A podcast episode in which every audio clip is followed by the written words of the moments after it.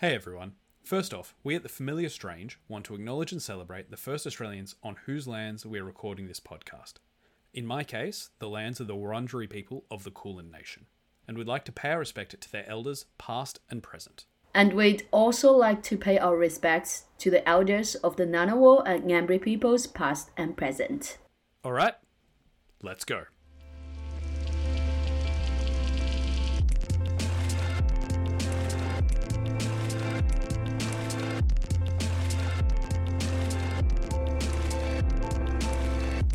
Hello and welcome to The Familiar Strange, brought to you with support from the Australian Anthropological Society, the Australian National University's College of Asia and the Pacific, and the College of Arts and Social Sciences. Produced in collaboration with the American Anthropological Association and coming to you again back in our bedrooms. I'm your familiar stranger today, Alex, together with my fellow familiar strangers, Ruonan, Hiya. Irina, Hello. and one of our newest members, Sean. Hi, everyone. Now, before we dive into today's discussion, did you know that we have a Facebook chats group? Join us on the Familiar Strange Chats on Facebook and provide some valuable insight into today's episode. So, Sean, you're one of the newest members of the Familiar Strange. Welcome to the project. You're just finishing up your PhD research. That right? Uh, just finished two weeks ago, actually. Ah, congratulations. Submitted? Yay. Uh, submitted and doctorified, yes. And doctorified. That was fast. Yeah, well, uh, I submitted a, about over a year ago in February, and then it's uh, been a long process until uh, the final submission and the, the Viva. So, yeah, happy to have gone through it and, and passed with uh, no corrections. Congratulations. With no corrections. That's amazing. Well, well done. Well, your research is on anthropology and sport, which is a super cool topic. And I don't believe we've had anyone on the program to talk about that. So, can you talk us through your research a little? Yeah, certainly. So, my research broadly within the anthropology of sport, sort of the, a sub sub discipline hidden in the corner. I focus on swimming and bodies in water. So, over the past couple of years in the UK, I've been studying competitive youth swimmers, looking around questions of embodiment, identity, uh, and what it means to become and belong a, a youth in competitive swimming. I take a particularly sort of sensory tract to exploring what it means to be human in bodies of water. So, looking at different immersed senses of being. So, whether that's sort of the tactile, the emotional, or the social. I'm quite interested in the body in the water parts. What's the difference between the body in the water and the body out of the water from your perspective? Apart from being wet. Apart from being wet. Thank you. Actually, that is an interesting thing that I do follow up uh, in some of my research. The, the the physical act of being wet is is a process of being out of immersion. Actually, so to be wet, one has to not be submerged. Funny, but probably not relevant. That's cool. broadly. Um, when I talk about like what well, what's the difference between being in or being not in? I mean, if you think of our our everyday experiences and phenomenological experiences of walking around and moving in the world, we are actually at all times immersed but we are just immersed in the atmosphere or in air, right? Or in the weather, one might say. So, in this way, looking at water in particular and immersion in water provides a completely different medium of being to most people's sort of everyday interactions. But competitive youth swimmers and those involved in competitive swimming activities immerse themselves upwards of 25 hours a week in the pool. So it really shifts their way of, of being. Wow. So they're spending a significant portion of their existence as human beings as sort of amphibious is one way that one might think of it. That's kind of what I wanted to like remark on as well, because like we always say that humans are land animals, you know. I don't know, just thinking about the environment. People say cultures like air which surrounds us all the time, something like this. But like looking at humans in a totally different environment, such as water, it really is like looking at animals in a environment which is not designed for them, but who anyway like adapting to it by like becoming a better competitive swimmers by enjoying it enjoying spending time there and just building familiarity with this unfamiliar well, biologically speaking i guess environment. So this is really interesting. May I, may I ask how did you come up with this idea Yeah, I came up with this idea. Actually, it was sort of generated out of the, the field research itself from uh, my work with the with the competitive youth swimmers. Just being on the pool deck and being around them for such a long period of time, they started questioning why I wasn't in the water, why why I wasn't immersing myself in the sort of daily rhythms and practices uh, of training and competition.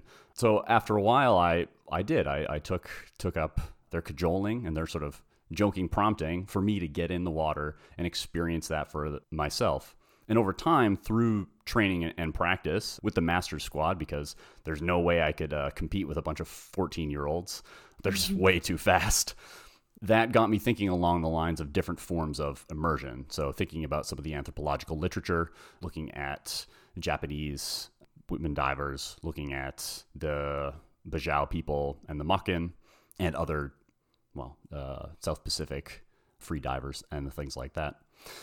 And so that sort of connection with immersion and what it sort of means to be in the water, more broadly speaking, from a comparative anthropological perspective, sort of, yeah, got me then circularly connected back to immersion and what might that mean for these youth in sort of modern neoliberal capitalist society. Awesome. And what does, I've got to ask the question, so what does it mean for them? It means a lot of things. You know, your whole yeah. thesis in a couple of sentences. Easy to That's do. It means it means a lot of things for them. For them, club is in some ways synonymous with family. It provides a social space that is often more congenial to close relationships than with some of their peers who are at school or in other sports. They talk significantly about how their non swimming friends don't understand their being in the world. They don't understand this commitment, this dedication, this sort of love of being immersed materially and socially in a swimming environment. What it means to be in the water for dozens of hours a week, to be immersed, to move in that fluid environment, to feel one's body in those different ways.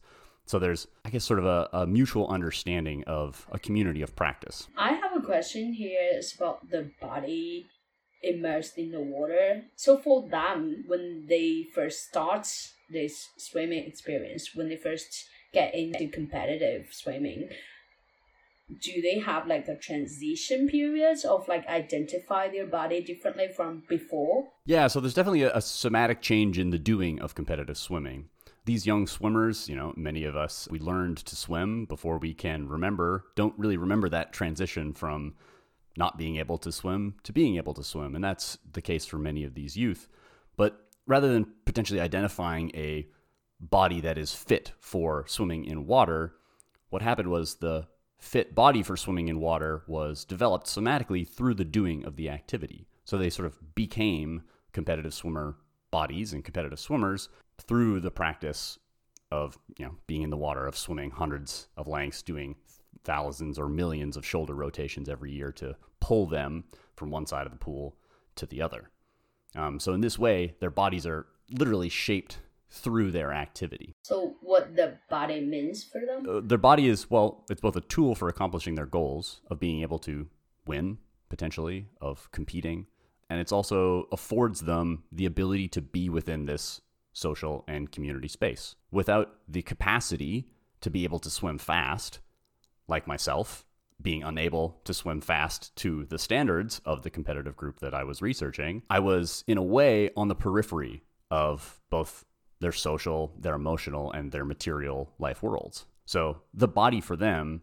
provides this this tool, this capacity to be able to be included within this social world, and it also helps sort of generate what that social uh, and emotional worlds are. And I've got to ask, is it also significant? It's been a long time since I lived in the UK, a long time. But when I was there, I was surprised by the number of people I met who didn't know how to swim or could barely swim.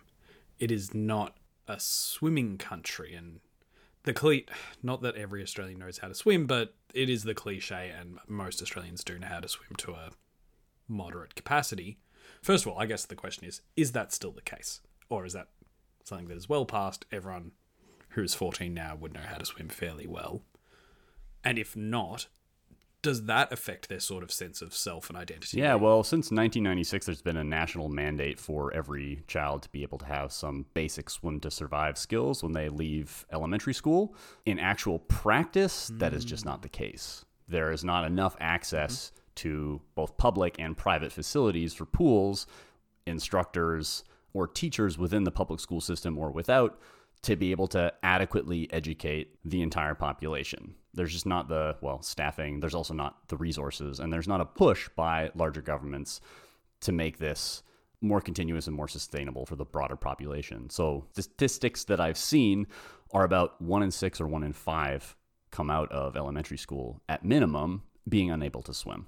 So, you know, for for these youth in the competitive swimming club where I was at, you know, swimming for them is is normal. You know, they they learn to swim as well before they can remember in a way. You know, when they were one, two, three years old, maybe going to parent and talk classes, and that is not a requirement and it's not mandatory. To be in a an island nation with a mandate or a national law that, that says everyone should be able to swim to survive about 25 meters. But then the reality on the ground is actually not a lot of people can and do. In that way, many of the open water sources, be it rivers, lakes, the ocean, uh, present hazards, risks, or fear for many of the population. So, a sort of interesting being in a in a seaside place where these youth had had access to all of these different, I don't know, open water possibilities for swimming, but they would prefer mostly to swim in the pool. But why they prefer to swimming in the pool? Uh, and this is something that I definitely like to explore now that I've sort of finished my PhD research, and it's something that that's brought up. It wasn't necessarily in the thesis itself, but some of these concerns and ideas around pollution and what that means. Some of these ideas too came out of the global pandemic that we're currently still in, especially during national lockdowns, where pool water being chlorinated was seen as a, in scare quotes, clean, safe space, hygienic to be able to recreate. So there was a, a large push by the national governing body of swimming, Swim England, to tell government to say open the pools for recreation spaces. You know, they're safer than other indoor activities and spaces. So these questions concerning around pollution, why pool water say versus why a river? Well, I mean here on the on the southeast coast of the UK, the water is quite silty, so it doesn't have really good clarity. So when you're swimming in it, you can't see very far. And the experience of many of these youth being in a pool for so many hours is crystal clear, vibrant clarity uh, in the water. So even just the perception of not being able to see as clearly, well, it, it brings up questions around different forms of pollution, what's in the water, what is the quality of water, and how youth perceive that, you know? Yeah, so these are just some of the questions that I'm pondering around pollution and would like to, to bring forward and, and to see what this what this means for different spaces, not just for in pools, but maybe for other outside and outdoor swimming spaces like rivers, like lakes, like the ocean. Well, I'd love to keep talking about this, but I think it's time we move on to the next topic. Speaking about lack of clarity, Ruonan, you've been thinking a bit about the political turmoil at the moment. That's the big trend recently happening all over. I'm totally shocked about all the chaotic things happening in different countries. Like the UK, the prime minister resigned. The French prime minister get involved with this scandal with Uber. Sri Lanka, the whole government like turned the country over. And then Japan, the ex prime minister got assassinated. So at this time of crisis and turmoil, I feel like what's the meaning or the function of doing anthropology? How can anthropology be applied in a world of change, of dramatic, dramatic change? Times like this, we really need to remember one of the fields of anthropology, which is called anthropology of conflict and crisis. This, like a field of anthropology, studies how societies respond to the situations of crisis, how they deal with the intense uncertainty of the times when they cannot control what is going on. And it feels like we are now living exactly at this time when anthropology, well, this type of anthropology is very applicable and very practical for us to look at what is happening. For the past several years, we've been living in such a dramatically changing world where all we knew that life was it just ceased to exist. It's all in the air right now, and we don't know what's going on. And I think it's not a surprise to see like so many people express their anger to the only people they feel they can blame is their government because it was their government who kind of try to regulate the COVID response, maybe the political turmoils of these times, economic response of these times. But when such dramatic events happen, it's it's very difficult to deal with these situations. So I think that people still need to find someone to blame. Yeah, Irina, you raised some really interesting topics there. I mean, to start with, framing it around change and uncertainty is interesting, considering, you know, the very old, old anthropology was framed in the ethnographic present, where we were talking about primitive societies and how they are, as if these people were unchanging from the past, as if the so and so people are like this, their ceremonies are like that, and as if those peoples, you know, they're often treated as a glimpse into the primitive past of humanity or something. And it, for a discipline that was sort of based in that idea to now to have to grapple with extreme change, I think does present a challenge to anthropology. But then moving Irina to your idea of blame, of course, my when you said the word blame, my mind of course went to Evans Pritchard, the classic witchcraft as a way to kind of blame people for certain aspects, but as also a way of releasing societal tensions. Supposedly, I mean, that is also critiqued, I should be clear, but nevertheless, as an idea, I think you're actually touching upon a similar topic, albeit through vax mandates and government conspiracy rather than witchcraft. But I wonder if there's similar similar kind of emotions underneath it all. I'd say this is very similar topics that you are talking about because uh, what is witchcraft and magic is something that people don't understand but they assume that exists and with conspiracy theories this is exactly the same thing that people don't know what it is but they feel this just feeling out of control and that something might be happening that they don't know. So this feeling of paranoia is probably is a very strong emotion that people might be experiencing during these times. Well, in the age of the Anthropocene epoch, where everything is tumultuous and we're experiencing such rapid change and transition in all of our lives, that it makes me think of you know questions around well control.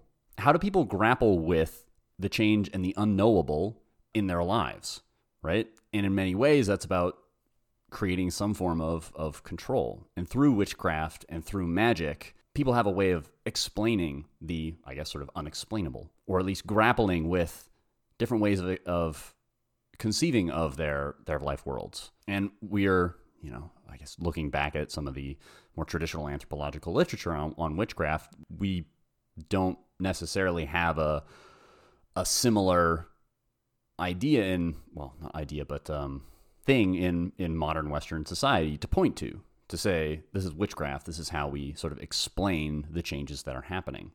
I'm thinking about the words, life words, because like recently I'm reading Husserl's explanation on life words about these prehistorical words that people experiencing and as a structure to understand the words and in a chaotic words like the word at the moment.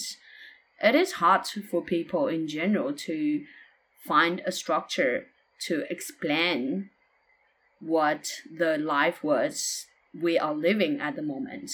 Maybe picking up on that, Ron, and so much of you know what we sort of experience in the West, or we, we try and rationalize these changes, right? we try and think of them in a very rational, logical, sort of structured fashion. And I think that's where anthropology, and particularly looking at people's life worlds of change and of crisis, can shed some light on people's actual experiences and the way that they negotiate these various this conflicts and this strife how they deal and manage with that and how that change and shifts you know societal understandings and their own personal um, feelings around various forms of, of crisis and, and unease. I totally agree with you because rationalization is one of the roots of Western civilization, I'd say. And then obviously the word is cannot be overgeneralized by rationalization. And then it left some space for anthropology to explore, to interpret why things happening in this way rather than happening in a totally logical way uh, I guess it's just like generally what we're talking about about this uh, big political conflicts and weird turmoils, like with with everything which is happening, like from the assassinations of former prime ministers to the war in the middle of Europe. All of this just contributes to this terrible political mess, which touches lives of everyone in some way in our immensely interconnected world. So I feel like as anthropologists, we may choose to look at each case individually, or we can choose to look at the whole picture as something bigger, as something which is also connected to each other. Such problems as uh, uncertainty in tomorrow, such problems as just, you know, economic problems and then, you know, social problems. So I guess that's why we keep talking about this idea of anthropology of conflicts and crisis and what is happening right now. Yeah, absolutely. I mean, I would say this isn't my field, but something that anthropology can do is kind of work out what the crisis is. Because I'd make a strong argument that all these things are only crises once they're experienced by people. Right? Like, an economic crisis is really only a crisis, I would argue, once people experience it. If a currency totally devalues on computer screens and on paper, but everyone's lives continue on, then I would not describe that as a real crisis. It's anthropology that sort of says, okay, but what does this mean to people? So when that when the graph starts to plummet and you watch that line go down, what does that actually mean in people's lives? Does it represent a lack of perhaps choices and freedoms as people's purchasing power goes down and so they have limited choices into where they can live? Are they have more reduced in what they can do for work because if they're lucky enough to still have a job, they better stay in that job. There's no sense of, oh, I might try for a better job. Yeah, another point I want to bring up is like most of the time as a people who's like as a person who's trying to struggle through his or her personal life during this COVID nineteen era or post COVID nineteen era, I say still post uh, still COVID nineteen era, seems like all these politic international politic issues are quite far from our life present life, our the life was that we're experiencing at the moment. Yeah, well, I guess, you know, for me, international politics plays a very vital role in my life world. It's something that concerns me every Yes. day. It's something that I live with every day. And when I follow news, I know that every headline may have direct effect on me as a Mhm. citizen of Russia. So it, it just feels like when we were younger, maybe 10 years ago, international politics didn't really concern us as much as they concern everyone these days. Because uh, nowadays it feels like our global society is tackling with very similar issues. And that's why people tend to uh, talk about it or cooperate or just make huge quarrels with each other. But do you think if we're going down the life world's route, do you think that's just the life world of a younger person? Possibly Alex is right, but also I feel that these days everyone can say the names of the head of their states and names of the health ministers of their states, even if they're like studying in high school. Wherever, uh, whereas when I was in high school, I had no idea who our my ministers were, you know. And it feels like these days people are more aware of things. Well, not everything is uncertain and unpredictable because we have to end the show there, I'm afraid. So, I'd like to thank Ruonan, Thank you. I'd like to thank Irina, Thanks. and I'd like to thank Sean for appearing on his first panel. Thanks very much. And I've been your host, Alex. Today's episode was produced by all of us at The Familiar Strange. Our executive producer is the wonderful Matthew Fung. Subscribe to the Familiar Strange podcast. You can find us on iTunes and all the other familiar places, including Spotify. And if you'd like to support us, please check out our Patreon page, patreon.com forward slash The Familiar Strange. Not The Strange Familiars, which is another fun podcast, just not ours. You can find the show notes, including a list of all the books and papers mentioned today, plus our blog about anthropology's role in the world, at thefamiliarstrange.com. If you want to contribute to the blog or have anything to say to me or the other hosts of this program, email us at submissions at thefamiliarstrange.com, tweet at TFS Tweets, or look us up on Facebook and Instagram. Music by Pete Dabro. Special thanks to Nick Farrelly, Will Grant, Martin Pierce, and Maud Rowe. Thanks for listening, and until next time, keep talking strange.